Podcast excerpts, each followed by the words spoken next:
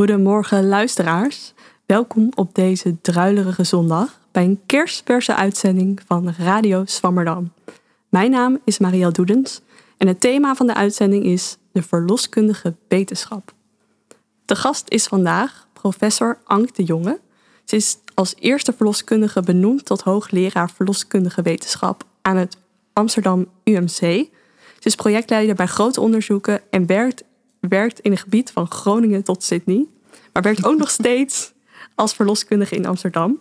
Welkom Ank. Dankjewel. Heel fijn dat je hier wil zijn. Um, ik wil meteen beginnen met een persoonlijke vraag.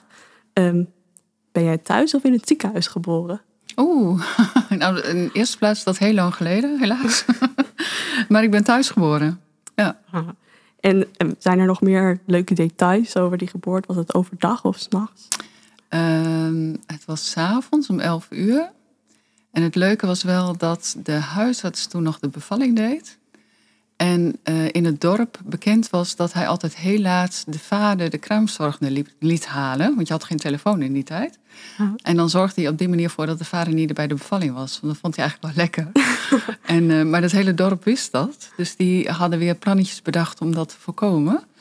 Dus mijn, mijn ouders hadden met de buren afgesproken dat de buurman de kraamverzorgende ging halen. En uh, dat was ook zo. Tijdens dat hij weg was, ben ik geboren. Was mijn vader dus wel bij. Kijk, dat is mooi. Ja. Mijn tweede gast vandaag is dokter Carola Groene. Carola, sorry. Carola heeft gewerkt als verloskundige en heeft later de overstap gemaakt naar het beleid en management van de geboortezorg. Um, ze is manager van de samenwerkende regionale verloskundige Nijmegen en is voorzitter van de landelijke beroepsorganisatie van verloskundigen, de KNOV. En alsof dat nog niet genoeg is, Carola doet ook wetenschappelijk onderzoek in de geboortezorg. Afgelopen vrijdag heeft ze haar proefschrift getiteld Maternity Networks and Personal Health Records succesvol verdedigd. Carola, allereerst van harte gefeliciteerd. Dankjewel. En welkom. Hoe kijk je terug op afgelopen vrijdag?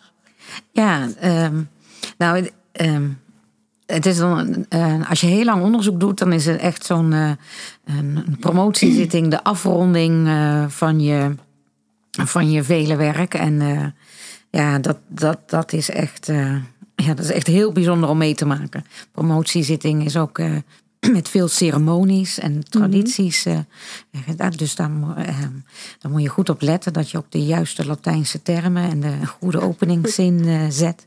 Maar nee, ik, ik heb er echt van genoten en het is ook ja, toch wel een kroon op je werk als je dat zo ja. mag afsluiten. Ja, ja zeker, denk ik ook. straks gaan we het nog uitgebreid over je proefschrift hebben. ik wil nu allereerst nog een derde gast introduceren. Via de telefoon is Vera Christina Mertens verbonden. Ze is bestuurslid bij Zelfbewust Zwanger en als cliëntvertegenwoordiger betrokken bij de ontwikkeling en vernieuwing van richtlijnen en onderzoek. Welkom ook Vera. Dankjewel, welkom. Vera, kan jij uh, vanuit jouw perspectief vertellen waarom het doen van wetenschappelijk onderzoek in de verloskunde belangrijk is? Ja, als, uh, als cliënt verwacht ik dat er zo goed mogelijk zorg wordt verleend en dat die dus ook wetenschappelijk gebaseerd is. Uh, en dat is niet genoeg uh, wetenschappelijk gebaseerd, maar ook praktijkgebaseerd en ook totaal tegemoet komt aan de behoeften en wensen van, een, van een cliënt. Maar de uitgangsbasis van al dit is dat, dat, dat er wetenschappelijke onderbouwing is en dat er ook vragen gesteld worden, dagelijks vragen worden gesteld van ja, hoe doe ik mijn werk? Dus op reflectief gebied, maar ook op wetenschappelijk gebied van uh, ja, pakt deze interventie wel of niet goed uit? Hoe zou het anders kunnen? Dus onderzoek is, uh, is cruciaal uh, voor het verleden van goede zorg, ook vanuit cliëntenperspectief. Ja, en jij bent er dan om die onderzoekers ook scherp te houden, denk ik. Dankjewel. Uh, nou ja, scherp te houden een ander perspectief daarop te bieden. Het is toch een ander perspectief dan een onderzoeksperspectief. Omdat uh, bijvoorbeeld, ja, welke uitkomstmaten zijn interessant? Natuurlijk hebben onderzoekers daar goede ideeën over. Maar cliënten hebben vaak net nog een ander perspectief daarop. En uh, daarom lijkt het me heel goed dat daar inbreng is. En ook bijvoorbeeld over onderzoeksopzet of hoe geworven wordt. ik denk dat dat wel waardevolle input is die cliënten daarop kunnen geven. Ja, denk ik ook. Graag uh, hoor ik daar zo meteen meer over. Uh, want voordat we verder gaan, wil ik mijn co-presentator en technicus nog introduceren. Thomas Verhagen. Thomas, wat weet jij eigenlijk van verloskunde? Nou, uh, eerlijk gezegd weet ik heel weinig van verloskunde. Ik weet dat het met de geboorte van kinderen te maken heeft, maar daar houdt het ook op. Dus uh, ik ben heel erg benieuwd naar deze uitzending. Dat wordt een leerzame uitzending voor jou. nou, dan, uh, dan stel ik voor maar meteen bij de basis te beginnen. Um, Anke, ik kan me voorstellen dat er meer mensen, vooral van onze leeftijd, zijn die zich niet zoveel bij verloskunde kunnen voorstellen. Kan je kort vertellen wat een verloskundige doet? Uh, ja, en nou ja, de meeste mensen weten wel dat het inderdaad iets met baby's te maken heeft die geboren worden. Um, een verloskundige uh, ondersteunt vrouwen om, hun, om zwanger te zijn en hun kind te krijgen op een manier die bij hun past. Mm -hmm. En die geven eigenlijk de zorg aan alle vrouwen, dag in dag uit, die zij nodig hebben. En letten ook goed op als er, of er complicaties optreden. en of er dan aanvullende zorg is, nodig is van andere uh, zorgverleners. Bijvoorbeeld de huisarts of de gynaecoloog of de kinderarts. En dan uh, uh, betrekken ze die expertise er ook bij. Ja. Maar in principe begeleiden ze vrouwen tijdens dat hele traject. Ja, dus ze staan dicht bij de vrouw. En ja. mocht er complicaties zijn, dan kunnen zij de vrouwen doorverwijzen. Ja. En ze kunnen altijd uit hun bed gebeld worden met... Zeker. We zijn 24 uur per dag, 7 dagen per week bereikbaar. En, uh, want baby's laten zich niet plannen. Ja. Uh, zou soms wel handig zijn, maar het heeft ook wel iets moois dat het niet zo is, vind ik. Ja, zeker.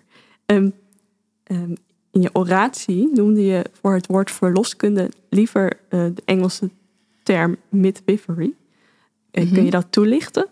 Nou ja, ik, ben, ik wil heel graag een mooie Nederlandse term, want ik vind het altijd een beetje vervelend om steeds maar Engelse woorden te gebruiken. Maar een midwife is eigenlijk wel een veel mooier woord dan verloskundige, vind ik. Uh, want het komt uit het oud-Engels, mid en wife. En dat is dus iemand die bij de vrouw is, with woman. Ja, dus uh, het gaat, het, midwife gaat echt over de vrouw die een kind krijgt. En uh, dat je daar als zorgverlener dichtbij staat om dat te ondersteunen. Terwijl verloskundige gaat eigenlijk over de zorgverlener. En het is ook een beetje ja, verloskundige, hè, alsof die alleen maar kundig is. Het is een beetje een soort zakelijker, klinkt het. Uh, dus ik vind midwife het beter uh, zeg maar omvatten wat het, wat het beroep inhoudt. Uh, maar we hebben daar niet zo'n heel goed alternatief voor. en iedereen kent verloskundige, denk ja, ik nu de precies. term. We hadden natuurlijk vroeger het woord, of nog steeds het woord vroedvrouw. Mm -hmm. Maar dat zegt ook weer, gaat ook weer over de zorgverlener. Dat betekent eigenlijk wijze vrouw. Mm. Um, en dat vind ik dan weer onaardig naar onze mannelijke collega's. Want we hebben toch ongeveer 1 op de 50 verloskundigen is een man. Mm -hmm. Dus ja, dat werkt dan ook weer niet zo goed. Nee. Nee, precies. Um, we hebben het net gehad over wat, wat de verloskundige doet. Um, je werkt op de afdeling Midwifery Science bij het Amsterdam UMC. wat houdt de wetenschappelijke tak van verloskunde in? Naar welke gebieden doen jullie onderzoek? Ja, wij doen onderzoek naar het vakgebied midwifery. En dat is eigenlijk ook weer beter in het Engels dan in het Nederlands. Uh, hoewel we zeggen verloskundige wetenschap in het Nederlands. Mm -hmm. um, en dat is dus die, het onderzoek naar die zeg maar, alledaagse zorg die vrouwen krijgen. Die ondersteunende zorg die hen helpt om een kind te krijgen op, op een eigen manier. Um, en dat is een onderzoeksgebied wat eigenlijk nog uh, veel, uh, veel te weinig onderzocht is. Als je kijkt over de afgelopen tientallen jaren is er heel veel onderzoek gedaan naar een kleine groep vrouwen en baby's die complicaties ontwikkelen of risicofactoren hebben. Maar dat is de minderheid. Mm. En daar is de zorg ook zeker voor verbeterd. En dat, daar is nog steeds onderzoek op nodig. Maar zeg maar, het gros van de vrouwen heeft geen complicaties. En uh, weten we eigenlijk heel weinig over van ja, hoe bereid je vrouwen nou goed voor op zo'n enorme levensgebeurtenis als een kind krijgen? Of ja, welke houding kan ze het beste bevallen? Of He, waar kan ze het beste bevallen? Uh, of wie kan het beste, dat heeft Carola heel goed onderzocht, wie kan het beste al die zorgverleners die om die vrouw heen staat uh, co uh, coördineren en zorgen dat die zorg goed op elkaar is afgestemd? Dat soort dingen zijn eigenlijk nog relatief weinig onderzocht. Dus daar ligt een grote taak voor ons om daar een klein stukje in bij te dragen. Ja, helder. Dus, um, dus inderdaad complicaties, zoals, heb je daar een voorbeeld van, van waar dus wel veel informatie over beschikbaar is in de wetenschap al? Ja, een goed voorbeeld is hoge bloeddruk. Mhm. Ehm, dus ehm, verloskundigen die houden altijd heel goed de bloeddruk in de gaten en verwijzen naar het ziekenhuis als eh, iemand een hoge bloeddruk ontwikkelt. Daar deden we het in Nederland niet zo heel goed in, eh, eh, een aantal jaren geleden. Mhm. Ehm, daar is veel onderzoek naar gedaan door nou ja, wetenschappers. En eh, daarmee zijn richtlijnen aangepast en is die zorg ook echt verbeterd. En we zien dat de uitkomsten voor vrouwen met hoge bloeddruk enorm zijn verbeterd. Dus Ja. dat is hartstikke goed. Dus dat moet zeker blijven gebeuren. Maar daarnaast zijn er dus ook heel veel onderwerpen waar wij ons dan wat meer op richten, die ook aandacht behoeven. En is dat ook ehm, eh, speciaal zo, die alledaagse zorg? Is in Nederland ook uniek eigenlijk in de wereld ook? Hè? Is dat dan een reden waarom, waarom daar nog meer onderzoek naar gedaan moet worden? Ja, in zekere zin uniek. We hebben een, eh, een onafhankelijk, een autonome verloskundige in de eerste lijn, zoals we dat noemen, hè, in, de, in de wijk. Is een verloskundige praktijk waar je je meldt als je zwanger bent. En als vrouwen geen complicaties hebben, kunnen ze ook overal in Nederland nog kiezen om thuis te bevallen als ze dat willen. Ehm, en in de westerse wereld hebben wij nog steeds het hoogste aantal thuisbevallingen. Dus dat maakt wel dat we een mooi land hebben om allerlei onderzoek te doen, wat in andere landen wat moeilijker is. Ja, Het is wel zo dat die resultaten ook voor andere landen van belang zijn. Want je ziet in andere landen dat ook mensen weer vragen om die dingen. Bijvoorbeeld, in, eh, ik heb een eh, collega-onderzoeker in Amerika die mij altijd uitlacht. En die zegt, ja, jullie met je thuisbevalling, maar in absolute aantallen bevallen meer mensen thuis in Amerika. Hm. Dat is natuurlijk zo, maar het is natuurlijk een heel groot land. Dus in percentage is dat dan hè, relatief weinig. Ja. Maar in, aant- in aantallen eh, bevallen eigenlijk meer Amerikaanse vrouwen thuis dan Nederlandse. ja, Dus ook voor Amerikaanse, Amerikanen kijken dan ook naar onze onderzoeken. Om te leren over wat, hoe je dat veilig eh, kan doen. En hoe je vrouw daar een goede keuze in kan geven. helder. En ehm, ehm, jij bent ook bezig met ehm, watchful attendance. Kun je uitleggen ehm, wat dat betekent? Ja, dat is een begrip wat ik heb gelanceerd in mijn oratie. toen ik die mocht uitspreken in het begin van het jaar. En eh, die ik bedacht, bedacht is met een heleboel collega's eh, samen. En ehm, ja, we hebben er een, die, met die term willen bedoelen eh, het werk wat vaak verloskundigen doen tijdens een baring. Als eigenlijk alles goed gaat. Ehm, als je dan zo van buiten ernaar kijkt, dan zie je een verloskundige niet zo heel veel doen. Want die vrouw doet zelf haar ding. En ze ondersteunt wat, ze zegt dat het goed gaat. Ze masseert misschien een beetje, had een kopje thee. En dan denk je, nou, hmm, heb je daar nou een hoogopgeleide verloskundige voor nodig? Maar als je vrouwen vraagt na de bevalling, hoe het is gegaan, dan hoor je heel vaak dat die zorg juist heel erg belangrijk voor haar was. En haar er doorheen heeft geholpen. En wat, wat ik vond is dat die zorg eigenlijk zo belangrijk is, want ik hoor het elke keer ook van vrouwen. Eh, maar het is ook eigenlijk zo onzichtbaar. Mhm. Want we schrijven het bijvoorbeeld al niet op als we een verslag over de bevalling schrijven. Hè, dan schrijven we wel wanneer de weeën begonnen zijn, hoe laat de baby is geboren en dat soort dingen. Maar we schrijven niet eh, hoe lang de verloskundige er was en wat ze deed. Dus als wij een brief sturen naar de huisarts over de bevalling, heeft de huisarts al geen idee wat wij hebben gedaan. Laat staan de rest van de wereld, behalve de vrouw zelf. Die, zag, die zegt ons heel vaak, ja, dit was echt wat me zo ontzettend hielp. En dus vind ik het belangrijk dat we ook als onderzoekers onderzoeken wat dat nou precies is, wat dan zo belangrijk voor die vrouwen is. En dat we daarmee ook wat bekender maken. Want dan laten we ook zien dat deze zorg heel belangrijk is. En dat we dus ook met elkaar moeten zorgen dat we die zorg blijven geven. Ja, En misschien nog verbeteren. een, eh, een, een uitdaging om te onderzoeken lijkt me. Ja, we gaan het wel doen binnenkort. Ja, En hoe, hoe gaan jullie dat doen? Hebben ja het is heel erg leuk. We, zijn, we staan op het punt om daarmee te beginnen. We hebben een student antropologie. Mhm. Dat is eh, iemand die onderzoek doet naar eh, groepen mensen. Eh, zo, nou, ik vertaal het vast een beetje te kort door de bocht. Maar, ehm, en wat hij gaat doen is eh, drie uur lang bij een bevalling zijn. En gewoon observeren wat daar gebeurt. We hebben ook een soort richtlijn ervan gemaakt. Op basis van het begrip wat het nou allemaal kan inhouden. Een tien soort hoofdstukjes. En ze, dat gaat ze gewoon turven. En ze gaat ook gewoon kijken van hoe gaat die interactie eigenlijk. Hoe gaat die samenwerking tussen die vrouw en die verloskundige. Mhm. En dan gaat ze na de bevalling gaat ze kort die vrouw interviewen en die verloskundige. Om ook te vragen van goh, hoe was dat nou? Wat heeft daarin nou geholpen? Wat was misschien niet zo handig? Wat heb je nog gemist van beide? Eh, zodat we ja, daar meer zicht op krijgen en ook leren misschien hoe we het nog beter kunnen doen. Ja. Daar heb ik ontzettend veel zin in. Dus inderdaad is ook een beetje een andere. We krijgen het nog over gerandomiseerde onderzoek. Hè? Dat, daar denken mensen vaak aan bij onderzoek, van harde Mhm. cijfers en zo. Maar dit is een andere manier van onderzoek doen, die juist bij dit soort onderwerpen je veel meer inzicht kan geven. Daar heb ik heel Ja. veel zin in. mooi. Ehm, Vera, ben jij er nog? Ja, ik ben er nog. Um, eh, watchful attendance. ehm, ken je die term? En, eh, en, en wat is jouw, jouw visie daarop? Denk je dat het een, eh, een eh, veelbelovend onderzoek is? Nou, allereerst, eh, het is goed dat iets eh, wat er eigenlijk al is, eh, een naam heeft gekregen. Omdat het was er altijd, maar het had geen naam. En als dingen een naam krijgen, dan worden ze zichtbaar. En dan kun je daar ook onderzoek bijvoorbeeld naar doen. En dat gebeurt nu met ja, kwalitatief onderzoek. Ik ben blij dat het een naam heeft gekregen, omdat ja, cliënten vinden het dus inderdaad belangrijk. Ik wil er nog één nuancering aan toevoegen. En dat is dat eh, daar zijn is van belang, maar de relatie speelt dus ook een rol. En eh, ook de wens eh, van een barende, of ze bijvoorbeeld ja, überhaupt wenst dat op dit moment iemand aanwezig is. Het kan ook zijn dat iemand eigenlijk veel liever alleen wil zijn en, en helemaal niet mensen om zich heen. En ik denk dat is de nuance die ik daar toch nog wil aanbrengen. Eh, maar verder zijn we als cliënten wel heel blij dat die term een naam heeft. Of dat, dat die be- bezigheid een naam heeft gekregen en dat er aandacht voor is. Ja, dit denk ik ook. En ook misschien voor het opleiden voor een nieuw verloskundige. Mhm, ja, dat, Ja. dat dat echt iets is. Ja. Oké, dank jullie wel. Ehm, ik wil nu graag eh, doorgaan met het promotieonderzoek van Carola. Ehm, maar eerst nog een vraag voor Ank. Je was ook eh, bij de promotie. Ik heb het eh, digitaal gevolgd. Ehm, wat viel je het meest op aan het, aan het onderzoek van Carola? Nou, een heleboel goede dingen. Eh, ze heeft heel belangrijk ook pionierend, eh, pioniersonderzoek gedaan. Hè? Nou, dingen die nog niet zo goed onderzocht zijn, dus dat is heel erg mooi.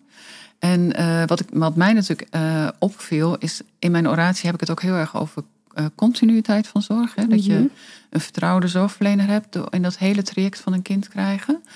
En daar zie ik hele mooie dingen terug in het onderzoek van Carola, die dat, ook echt heeft laten zien. Hè? Ze heeft laten zien bijvoorbeeld dat de eerste lijnsverloskundige de zorgverlener is die eigenlijk met alle andere mensen die om een vrouw heen staan contact heeft. Dus eigenlijk heel erg geschikt is om zeg maar, die zorg goed op elkaar af te stemmen. Ehm, en ook dat vrouwen in Carola's onderzoek zeggen: we zouden nog wel graag willen dat als we, vooral tijdens de bevalling, als er een complicatie optreedt, we moeten naar het, over, naar het ziekenhuisteam, dat dan de verloskundige die ik ken, mijn vertrouwde zorgverlener, dat die mee kan. Ja, en dat is ook heel erg waar ik onderzoek naar doe en, en het veel over heb, ook, eh, nou, ook in mijn oratie over had. Dus het is mooi om dat dan ook onderbouwd te zien, dat dat ook werkelijk belangrijk wordt gevonden door vrouwen. Ja, dus dat is echt wel definitief dat dat nu iets is wat speelt eh, in de geboortezorg.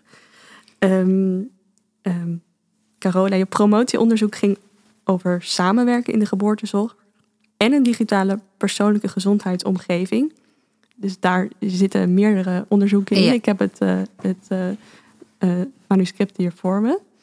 Ehm, laten we beginnen met samenwerken in de geboortezorg.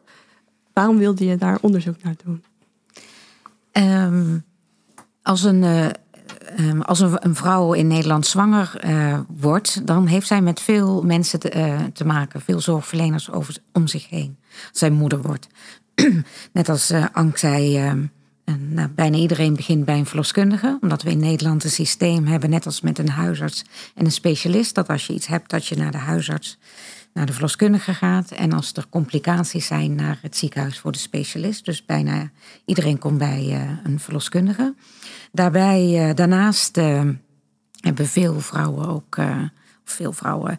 ehm, ehm, eh, nou, als, als zij bevallen zijn, hebben zij bijna altijd met een kraamzorg te maken. En gedurende het traject kan het dus zijn dat zij met een gynaecoloog in aanraking komen. We zien wel dat dat toeneemt. en, ehm, en, en soms ook een kinderarts. En dan als je bevallen bent, dan kom je bij het consultatiebureau met ook een arts en een verpleegkundige die dan adviezen gaan geven. Mijn uitgangspunt is, eh, ehm, ik hoop ook dat dat in het proefschrift eh, een beetje doorgekomen is, dat de persoonlijke zorg in alles eh, heel erg vooraan staat en dat daar die samenwerking eh, ehm, eh, daar de verbetering moet geven. Ehm, en dat naar de aanleiding voor mijn proefschrift is, is dat ook in de Nederlandse gezondheidszorg we de verbetering zien dat de verschillende professionals in de, bij ons, hè, dus gynaecoloog, kraamzorg, maar ook eh, op andere ziekteterreinen, huisarts, specialist, dat het, dat het voor de cliënt fijner en ook betere zorg is als dat afgestemd gebeurt. Want net als Vera zei, de eigen wensen en de behoeften van de vrouw, van de vrouw of van de patiënt zijn ook heel erg belangrijk. En ehm, als je dat elke keer als je naar een nieuwe zorgverlener gaat, opnieuw weer moet uitleggen en daar of een discussie over moet hebben. ehm, ja, hoe mooi is dat dat als je als eh, ehm, zwangere eh, centraal staat en de professionals samen met elkaar voor jou zorgen dat het gaat zoals jij wil. Helder. En je hebt, je hebt onderzoek daar naar gedaan. Anke stipt het al aan. eh, eh, naar de netwerken Ja. die, die ja, er zijn eigenlijk onder professionals in de geboortezorg. Kan je wat meer over dat onderzoek vertellen? Wat heb je gedaan? Ja, nou, ehm, die verschillende professionals, zoals wij je noemen, soms wordt het integrale zorg genoemd. Wij eh, ehm, in ons proefschrift hebben het heel duidelijk netwerkzorg genoemd, omdat we aan willen geven dat het eigenlijk niet. eh, eindig is. Hè? Ehm, iedere er kan een zwangere zijn die ook nog met een andere specialist, omdat ze een ziekte heeft, te maken heeft. Kan een tienermoeder zijn die eh, in de wijk ook nog een andere zorgverlener heeft. Eh, eh, dus het netwerk kan ook buiten de professionals die ik noemde heel groot zijn. En dat moet ook altijd flexibel zijn. Ja, en, en dat samenwerken, dat, dat heeft iedereen zoiets van, ja, dat is belangrijk en dat moeten we doen. En het is fijn als dan de eh, patiënt of de zwangere een vast aanspreekpunt heeft.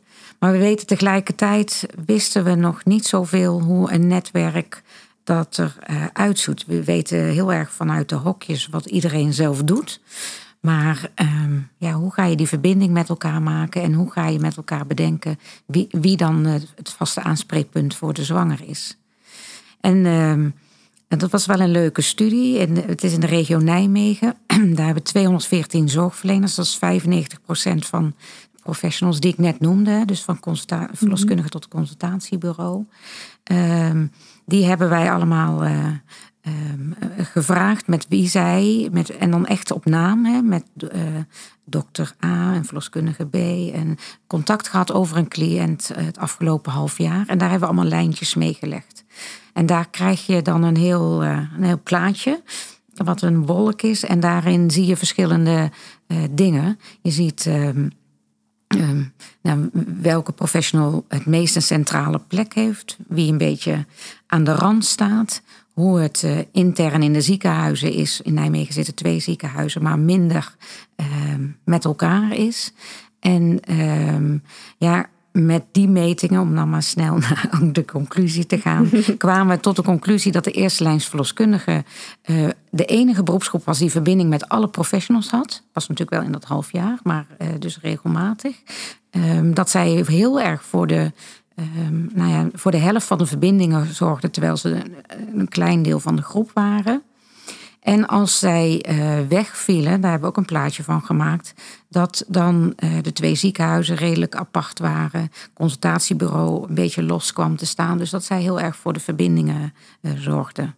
Dus dat zegt het netwerkplaatje. En dan terug op Anke verhaal. Verloskundige is ehm, ehm, ja, ook een medisch professional. Hè? Want naast eh, het naast de vrouw zijn, moet ze, is zij ook voor dat de bloeddruk goed blijft. Of nou ja, de controles, eh, ook de medische controles van de groep do- eh, doet.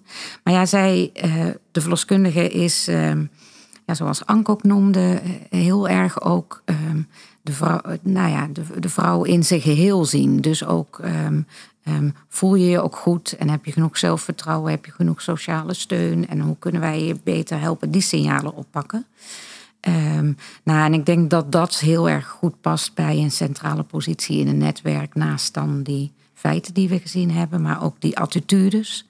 En ehm, ehm, nou, 24-7 belangrijk, benaderbaar voor eh, verloskundigen. dat is een ziekenhuis natuurlijk ook en de kraamzorg ook. En, eh, dus ja, en met die conclusies hebben wij eh, gesteld, hebben we wel wetenschappelijk de term gehanteerd. Hè?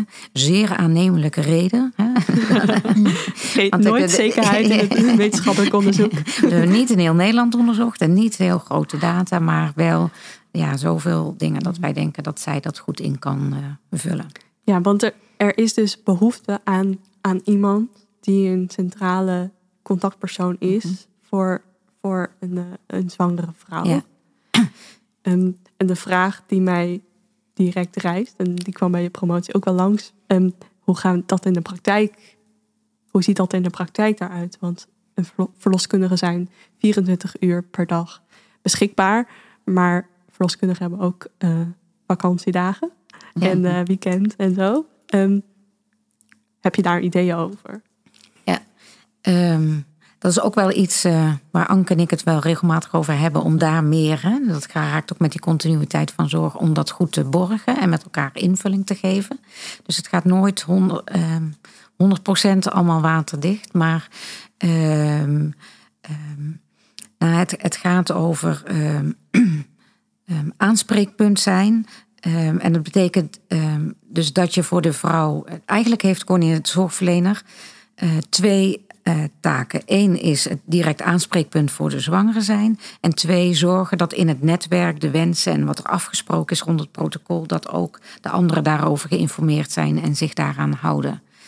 En um, um, los staat daarvoor naast um, medisch inhoudelijk verantwoordelijk. Want je hebt ook inderdaad met acute zorg te zijn. Dus een coördinerend zorgverlener hoeft niet altijd 100% uh, ook de medische zorg 24-7, 365 dagen per jaar te doen. Continuïteit van zorg zegt dat wel heel belangrijk is dat dat uh, uh, zoveel mogelijk is en, en heel beperkt met een paar mensen.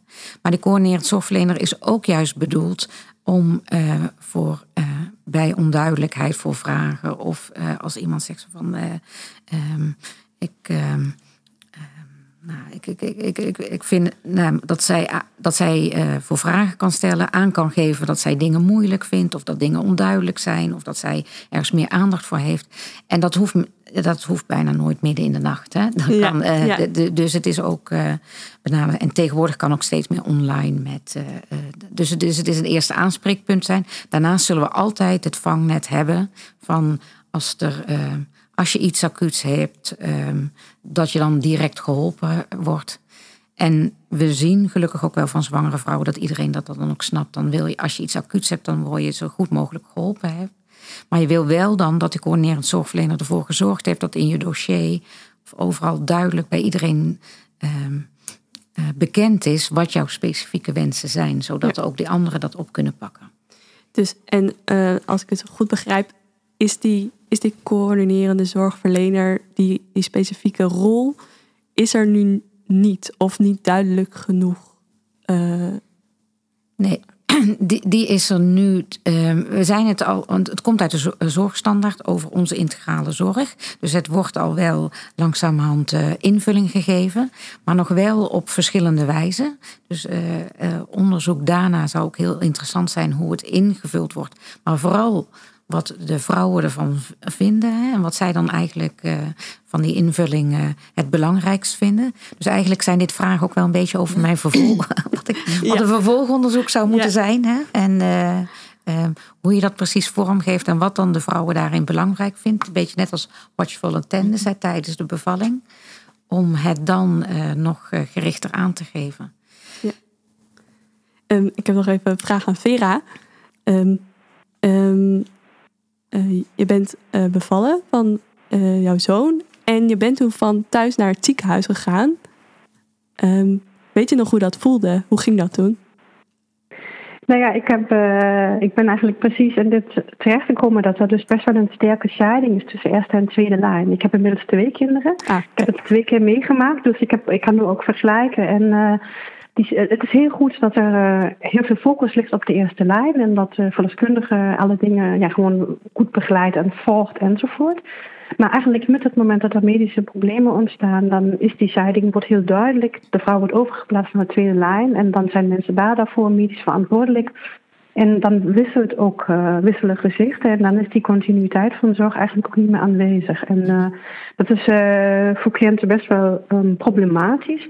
En dat wordt eigenlijk qua beleid nog problematischer, omdat uh, continuïteit is een heel modieuze term. En er wordt van Sammingen ook daaronder verstaan dat er überhaupt iemand is, een, een aangewezen zorgverlener is, zonder dat die eigenlijk zichtbaar is. Terwijl als cliënt versta je daaronder eigenlijk dat een vertrouwd gezicht jou blijft volgen, ja. ook in een tweede lijn. Dus dat is wel problematisch.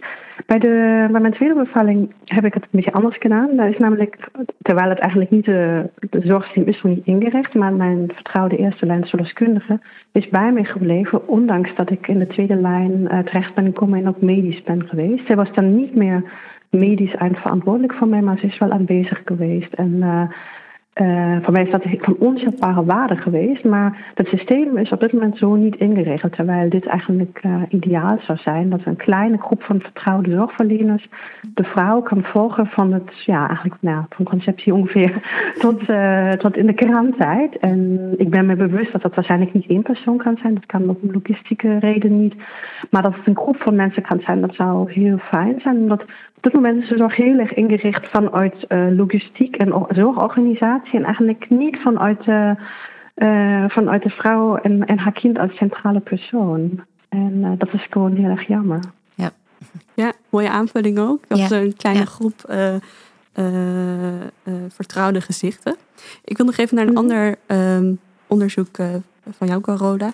Ehm, het betrekken van de zwangere vrouw bij eh, eh, beleid heb je ook onderzocht en Ja. vergeleken met professionals. Kun je daar wat meer over vertellen? Ja, we hebben dat gedaan omdat als je naar persoonsgerichte zorg eh, kijkt, dat je vrouw wil betrekken bij de zorg, daarin keuze maakt en eh, evalueren van zorg en daar verbeteringen in doet. Dat ehm, kan altijd beter, maar dat heeft best wel, eh, begint al best wel zijn plek te krijgen. Ehm, maar echter in beleid ehm, zijn zwangeren nog eh, veel minder betrokken. En als je ook gaat naar, als ik dan ehm, hier als wetenschapper zit, kijk naar de wetenschappelijke literatuur, is dat dan ook. ehm, is daar weinig wetenschap om hoe dat precies goed in te richten. Dus wij hebben het een beetje als een uitdaging, dat is een beetje een pionierwerk, wat Ank noemde, gedaan om te zeggen, nou, dat moeten we eigenlijk toch ook eh, kunnen in onze regio, om de zwangeren wel met eh, het beleid eh, te betrekken. En dan is de vraag hoe dat eh, te doen. Daar hebben we een Delphi-studie voor gedaan. En eh, dat betekent dat je meerdere rondes hebt, maar wel eh, een kwalitatieve studie gedaan. We zijn begonnen met bijna 400 eh, ehm, vrouwen, eh, evaluatielijsten van vrouwen die eigenlijk ook gewoon voor het evalueren van de zorg altijd gebruiken. We gebruiken de WHO-lijsten voor. Er zitten acht domeinen in die belangrijk zijn voor goede zorg. Daar zit ook gesprek, respect, communicatie, vertrouwen naast medische zorg in. En ehm, die resultaten waren best goed. Op een schaal van 1 tot 4 eh, eh, scoorde iedereen, eh, of zat een gemiddelde, zou ik het zo zeggen, tussen, drie- tussen, tussen 3,6 en 3,9. We hebben, ehm, toen dachten we, ja, hoe gaan we dat nou eh, doen voor verbeteringen? Er waren drie domeinen rondom communicatie, vertrouwen, autonomie, nee, vier en zelfreflex, waarin eh, de meeste lage scores zaten. Dus niet geme- gemiddelde, maar we hebben gekeken waar zitten dan de meeste lage scores. Toen hebben we aan eh, een groep 50 zwa- eh, bevallen vrouwen. Toen hebben we bevallen vrouwen, want we dachten we moeten mensen hebben die ervaringen met het hele eh, ge- genoemd. Zo van wat die domeinen waren. Dat is, en, en waar zij dan de verbeteringen zagen in de regio Nijmegen. We hebben het wel heel concreet gemaakt. Wat ook haalbaar moest zijn in een half jaar. Dus niet dat de wet veranderd moest worden of dat, eh, eh, dat er ergens een ziekenhuis moest komen, omdat dat dan niet realistisch is. Maar wat zou je in een half jaar in onze regio kunnen verbeteren? En daar mochten dan de professionals en de eh, bevallen vrouwen tips op schrijven op die domeinen. En dat was wel. dus, de- dat was el, ehm, het was een heel verrassend onderzoek. Dat, dit vind ik leuk van kwalitatief onderzoek. Dat je dan gedurende het onderzoek elke keer nieuwe informatie en denkt: oh, dan gaan we deze kant op. Want ehm, eh, de professionals en de eh, bevallen vrouwen hadden veel dezelfde thema's. En bijvoorbeeld noemden zij ook, de professionals noemden dan een case manager. En de vrouwen noemden dan: ik wil iemand ehm, die naast me staat. En eh, ja, eigenlijk wat Vera zegt, die met me meegaat naar het ziekenhuis. Of, Dus ze, ze hadden er andere woorden voor. Maar eh, de, thema's waren wel, het, eh, wel hetzelfde. Dus er kwamen eigenlijk elf thema's uit die heel vaak voorkwamen. Dus dat hebben wij de hoofdthema's gemaakt. Toen hebben we ze laten prioriteren. Dus wat vind je het belangrijkst? Wat zou het eerst moeten? Wat zou het belangrijkste zijn? En, eh, en daar gingen de professionals en de zwangere vrouwen of de bevallen vrouwen uiteen. In die zin dat zij ehm, de top eh, drie van de bevallen vrouwen waren het laagste scoren bij de professionals en andersom. Dus, Ah. toen, dus toen dachten we, eh, oké, het, het, met, bevallen, met ervaringen van vrouwen ga je echt het verschil maken in andere keuzes maken en prioriteren.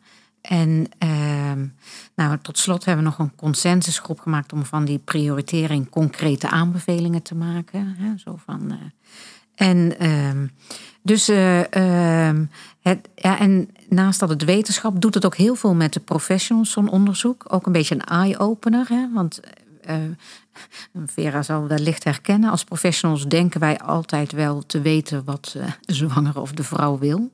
Hè? En, eh, ehm, maar uiteindelijk eh, ehm, moeten we het aan hen vragen. En als we denken altijd toetsen. En dat er dan toch dus... eh, ehm, zo zat bij ons in de regio ook. Zo van, ja, het zijn dezelfde thema's. En dan toch bij prioritering toch een... Oh ja, zo van, het, er zit toch wel andere... an- nou ja, er zit toch wel andere belangrijkheid in de thema's. Dus dat, eh, ehm, dus dat. En dan ook ehm, het eh, continue beseffen, moeten het ook toetsen en, en, en bewaken. Dat vind ik dan ook meerwaarde uit, uit zo'n onderzoek eh, dat naar voren Ja. komt. Want het is ook een stukje bewustwording van ons allen, zo'n onderzoek naast wetenschap in nou ja, de, de zwangere vrouw of de bevallen vrouw echt een centrale plek te geven. En heb je een voorbeeld van, van wat eh, zwangere vrouwen dan belangrijker vonden dan, een, eh, eh, dan de professionals? Ja, de zwangere vrouw vonden, nou laten we die case manager het, het belangrijkste. Vonden ook bij ons, een, een, een, een ziekenhuis was nog niet een eenpersoonskamer. Dat vonden zij ook belangrijk. En ehm, de professionals vonden gezamenlijke training. Of nee, die vonden het belangrijk dat er dezelfde informatiefolder alles lag. Toen dachten we, dat vinden vrouwen willen dat er ook. Hè, dezelfde informatie. Maar dat vonden ze dus helemaal niet zo belangrijk. Zeggen ze, nou ja, weet je, dan staat het een keer wat anders. Als, het moet natuurlijk niet tegenstrijdig zijn. Maar dat dat een keer anders geformuleerd of met andere voorbeelden vonden ze ook wel winst hebben. Dus nou, dat, dat, dat, dat zat niet in het perspectief van de professionals, zeg maar. Ja, Ja, ja. interessant. Ja. Ehm, dankjewel voor zover. Ik ga even verder ehm, ehm, met Vera. Vera, ik heb je al even wat vragen gesteld. Kun je nog even uitleggen wat, wat eh, vrijwilligers bij Zelfbewust Zwanger doen? Ja, ik wil wel alle- even vertellen wat we eigenlijk überhaupt, waarvoor we eigenlijk staan. We zijn een eh, cliëntenorganisatie voor alle zwangere vrouwen. Dus niet zozeer gericht op een specifieke aandoening, maar we zien eh, zwangerschap gewoon als een, ja, als een eh, live event wat er hoort, maar wat kan horen bij het leven van een vrouw. We behartigen eh, daarom de belangen van alle zwangere vrouwen in de geboortezorg op landelijk niveau. Eh, en we zijn betrokken bij wetenschappelijk onderzoek, bij beleid, eh, bij uitvoering. Ehm, ook bij richtlijnen bijvoorbeeld. En eh, wij proberen vrouwen, zwangere vrouwen actief te vertegenwoordigen in dit, in dit veld waar ze eigenlijk bijna niet aan tafel zitten. En we hebben de visie dat vrouwen centraal staan in de geboortezorg en dat de zorg die zij krijgt goed is afgestemd op haar. En dat betekent ook dat ze goed geïnformeerd zijn keuzes heeft daarin. En die kunnen ja, heel erg afwijken van de keuzes en de informatiebehoeften van de professionals. Dat hebben we al over gesproken net. eh. En dat betekent ehm, ook dat wij, ja, we zoeken vrijwilligers, we hebben heel veel vrijwilligers eh, nodig om dat werk te verrichten. En dan gaat het met name over het eh, op eh, regionaal niveau. We proberen op dit moment moederraden ehm, op te richten op regionaal niveau. En op landelijk niveau gaat het om meedoen bijvoorbeeld bij onderzoeksbeginselen, voorstellen, om daarop commentaar te geven of in, in klankbordgroepen mee te lezen met onderzoek, meedoen bij richtlijncommissies voor richtlijnen die ontwikkeld worden. Maar ook voor dingen als ehm, communicatie en marketing en eh, social media dingen. Dus we hebben een hele reeks aan vacatures op onze website staan. Bij Zef- eh, Stichting Zelfbewust Zwanger is daar meer informatie over eh, te vinden. Een hele set aan mogelijkheden dus. Heel mooi. Ehm, kun je nog iets meer uitleggen hoe het in de praktijk uitziet als je meedenkt over richtlijnen of meewerkt aan eh, wetenschappelijk onderzoek of misschien zelfs meedenkt daaraan, daarvoor? Ja.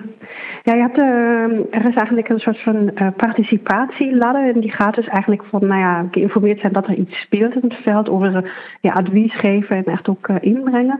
En dat de mate van invloed die stijgt dus continu. En in, op deze ladder, en het hoogst mogelijk is eigenlijk dat je echt actief meedoet aan en ook mee beslist. En idealiter ja, ben je echt actief betrokken als cliënt. En kan je ja, meedoen aan en mee ontwikkelen en, en ook mee beslissen we zien vaak dat het niet op het hoogste niveau plaatsvindt. En uh, voor onderzoek, als we als stichting daaraan meedoen, willen we dit. En als we alleen geraadpleegd worden of advies geven, vinden we dat eigenlijk te weinig en willen we ook niet meedoen.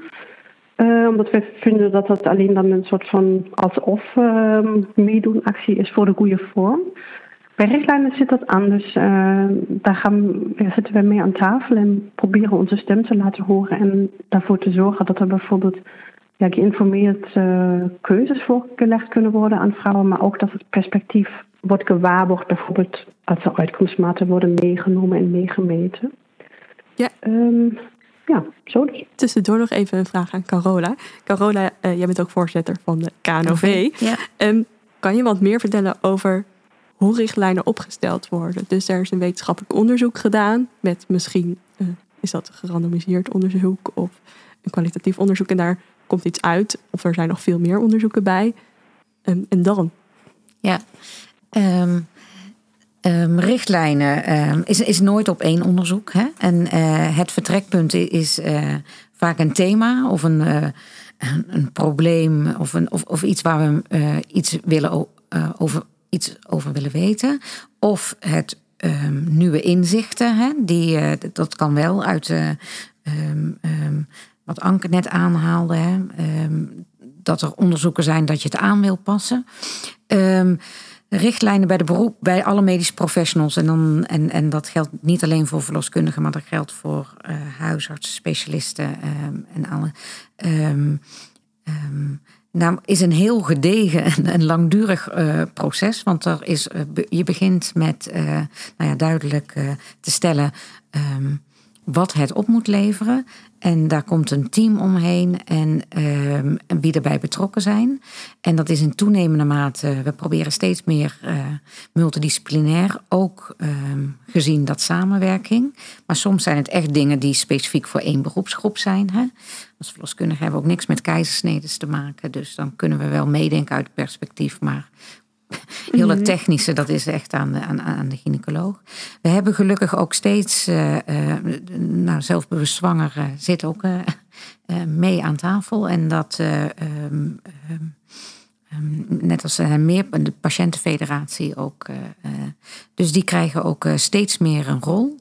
En uh, ja, dat wordt een beetje projectmatig aangepakt. En dan is het een gedegen literatuurstudie. Want je wil zoveel mogelijk onderzoek en zoveel mogelijk feiten. En uh, dan ga je daaruit conclusies en scoren en uh, tot een richtlijn komen. Ja, ja. oké, okay, dankjewel. Um, Vera, als ik jou goed begrijp, ben je dus eh, eigenlijk tevreden met om betrokken te worden bij, bij de richtlijnonderzoek. Maar bij het wetenschappelijk onderzoek is er nog iets te veel even misschien je mening aanhoren, maar wordt er misschien niet zoveel mee gedaan? Of wordt misschien laat in het stadium van het onderzoek dat je niet zoveel te zeggen hebt in waar wordt eigenlijk onderzoek naar gedaan? Klopt dat? Oh. Onderzoek, eh, voor onderzoekers steeds duidelijker is van dat het van belang is om cliënten vroeg te betrekken in het stadium. En met uh, Anke bijvoorbeeld in haar groep lukt dat ook gewoon echt vroegtijdig uh, aan mee te denken, aan bij de aanvraag mee te kijken. Um, dus dat, dat vind ik dat het eigenlijk steeds beter gaat. En um, dat, dat is, daar is eigenlijk, uh, vind ik persoonlijk weinig op aan te merken. Maar denk ik ook omdat we als cliënt ons best wel opstellen van nou, we willen niet alleen geraadpleegd worden. Voor richtlijnen is het anders. Daar hebben we als cliënt toch vaak het gevoel van uh, ja, meer aan tafel te zitten, maar meer voor de vorm en niet vanuit een heel originele motivatie. Dat verandert langzaam, maar het is een, een, traag, een proces, is mijn, is mijn ervaring. En uh, de mate van inspraak, ja, die is, die natuurlijk hangt heel erg af van de perceptie, ook van de groep van, de werkgroep, uh, wat, hoeveel invloed uh, iedere beroepsgroep daarin bijvoorbeeld ook heeft. Ja, consensus moet er uiteindelijk plaatsvinden. Dus ja, dus ik, ben eigenlijk nog bijna iets kritischer over die richtlijnen. Oké, okay. Okay. En um, als laatste vraag aan jou heb ik, um, wil ik graag weten of je een voorbeeld kan geven van, van een, een moment dat, eh, dat zelfbewust zwanger dan invloed heeft gehad op ofwel een, wetenschappelijk onderzoek of eh, het opstellen van de richtlijn. Mhm. Ehm, nou, voor, eh, voor onderzoek, ehm, bijvoorbeeld, er bestaat een bepaalde methodiek, breinsmethodiek.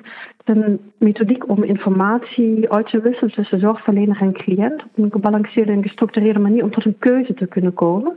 We hebben ook geprobeerd het bij een onderzoek die over praktijkvariatie gaat, om dat in te uh, brengen dat het mee wordt genomen of dat ook daadwerkelijk is toegepast. En dat het voor cliënten van belang is. En dat is gelukt. Dus dat zie ik toch als een soort van succes. Maar ondanks dat het niet een uh, vragenlijst is, maar dat het wel eens meegenomen. Uh, dus daar ben ik wel blij mee. Ja, ja heel mooi. Gefeliciteerd alsnog. um, dankjewel Vera. Um, dan wil ik nu graag gaan luisteren naar onze columnist, Gabrielle Dharma Saputra.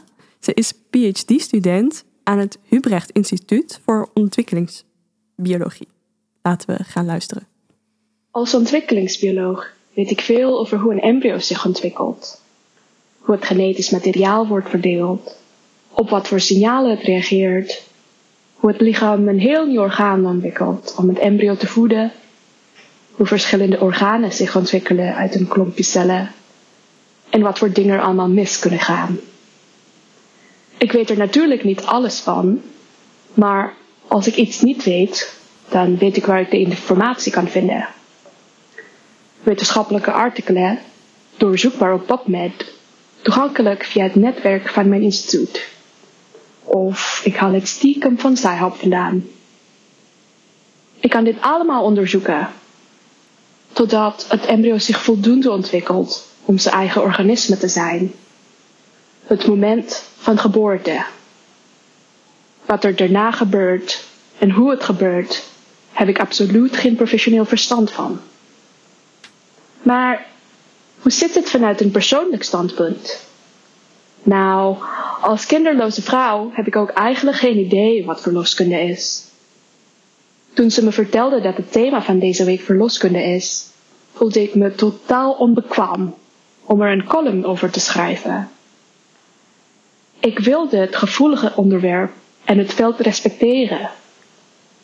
Dus begon ik aan een korte zoektocht om zoveel mogelijk over verloskunde te begrijpen. Niet in de wetenschappelijke literatuur dus, maar door naar verhalen te luisteren. Ik sprak met moeders die zijn bevallen, vaders die de hand van hun partner vasthielden tijdens de bevalling, moeders die hun kind bij de geboorte hebben verloren, vrouwen die niet zijn bevallen en mannen. En ik hoorde zoveel verhalen, zoveel verhalen die ze wilden vertellen. Ik denk dat de reden waarom ik deze verhalen niet heb gehoord, is dat ze niet zeker wisten of ik zou luisteren. Ze wisten niet zeker of het bloedige onderwerp mij zou interesseren. Een drukke, onafhankelijke, kinderloze vrouw die niet eens aan voortplanting denkt. Eén moeder vertelde me dat ze zichzelf als een sadist beschouwt, omdat ze tijdens de bevalling geen verdoving wilde gebruiken. Een andere moeder die een kind heeft verloren waar ze van hield, vertelde me hoe belangrijk het is om geïnformeerd te worden en voor jezelf op te komen. Een vader vertelde me hoe hij zijn partner zag bevallen zonder de gevraagde ruggenprik, omdat ze de kans miste. Een andere vader werd afgeleid door het woord column en vertelde me over de tijd dat hij in Egypte was en al deze grote Kolome zag. Een typische dad move, als je het mij vraagt. Een man met wie ik sprak, zei voor de grap dat ik het een, aan een vrouw moest vragen. Nou, ik hoop tenminste dat hij een grapje maakte. Voor zijn eigen bestwil. Maar vaker wisten mensen niet wat ze van verloskunde moesten denken. Het is geen populair gespreksonderwerp, wat ik ook snap. Het is zo'n mooi privé moment. Een moment waarop je het leven in handen krijgt. Misschien een moment van tragedie, van groot verdriet, van hartzeer. Maar ook een taboe. Niemand wil horen hoe je vagina is gescheurd tijdens de bevalling. Hoe je oerkreten helemaal tot in de wachtkamer reiken, gevolgd door aangrijpende stilte. En dan de prachtige kreten van een pasgeboren baby. Ik vind het allemaal mooie verhalen. Verhalen die ik graag zou horen. Om te horen hoe sterk mijn vrienden zijn. Over hoe mooi het leven is. En ik weet zeker dat ik niet de enige ben. Door verhalen te vertellen maak je verbinding met andere mensen. Je realiseert je dat je niet de enige bent. En ik hoop dat ik je door mijn verhaal te vertellen de afgelopen vijf minuten een gevoel van verbondenheid heb gegeven. Dank je wel voor de mooie column, Gabriella. Is er iets wat jullie herkennen of waar jullie op willen reageren? Ik moest meteen denken bij de kreten van een pasgeboren baby. Dat wint nooit. Dat is altijd, ja, dat blijft, het blijft heel erg mooi. Ja. Ja. Is dat ook een van de redenen dat je nog, nog steeds actief bent als verloskundige? Ja, nu? klopt. Ja. Nou, niet alleen die baby, ook gewoon die hele bevalling. Het is heel verslavend om daarbij te zijn. Dus kijk, ik zeg, ik heb altijd nog, als ik, een, als ik bij een bevalling ben geweest, dat ik een dag high ben. Dat ik het gevoel heb dat de wereld even moet stoppen, omdat er iets bijzonders is gebeurd. En als ik dat niet meer heb, dan ga ik ook stoppen. Ja, Ik vind dat eh, elke vrouw verdient dat een verloskundige dat nog steeds zo heel mooi vindt. ja, Ja. bijzonder Ja. Rob. Ja. Ehm, we hebben nog een paar minuten tijd. Ik wil nog kort aanstippen. ehm, want jullie hebben samen eh, een artikel geschreven over eh, het onjuist gebruik eh, van de evidence-based practice in de zorg. Mhm. Ehm, Ank, kun je kort toelichten? Wacht, ik zal even. Ik zal eerst de introductie geven. Het wordt in de gezondheidszorg van groot belang geacht dat het handelen van diverse betrokkenen, dus van ver, verloskundigen tot beleidsmakers, gebaseerd is op resultaten van wetenschappelijk onderzoek. En dat noem je dus ook wel evidence-based practice, tenminste. Nou, Dat, denken veel mensen. Nou, ja, ik wil zeggen, dat is maar één aspect daarvan. En dat is eh, ook zelfs onder zorgverleners vaak een misverstand. Dus vaak denken mensen dat evidence-based practice is handelen gebaseerd op onderzoek. Maar eigenlijk bestaat het uit drie elementen. En misschien wel de belangrijkste is, wat, wat is voor een vrouw belangrijk? Vera zei dat al. En eh, dat doen we ook steeds meer. Dat we kijken van, hé, hey, wie, heb- wie hebben we voor ons zitten? Of? Ehm, en wat is voor deze vrouw op dit moment belangrijk? En dan heeft zij nodig dat wij kunnen vertellen wat we vanuit onderzoek weten. Dat is heel belangrijk. En ook de expertise van de zorgverlener blijft belangrijk. Want je moet, die onderzoek is nooit een kookboek. Dus je kan niet zeggen, nou, voor iedereen geldt dit. Nee, je weet wat belangrijk is, maar je moet het altijd toepassen op een individuele situatie. Ja. En dat is vaak de fout die gemaakt wordt. Dus die drie elementen samen is evidence-based practice. Ja, en daar sluit denk ik ook eh, ehm, aan eh, wat, wat jij als aanbeveling hebt geschreven, dat, dat eh, richtlijnen flexibel moeten zijn. Mhm. Dus dat een verloskundige eh, een richt, van de af, een richtlijn moet durven afwijken als dat nodig is. Ja. Ja.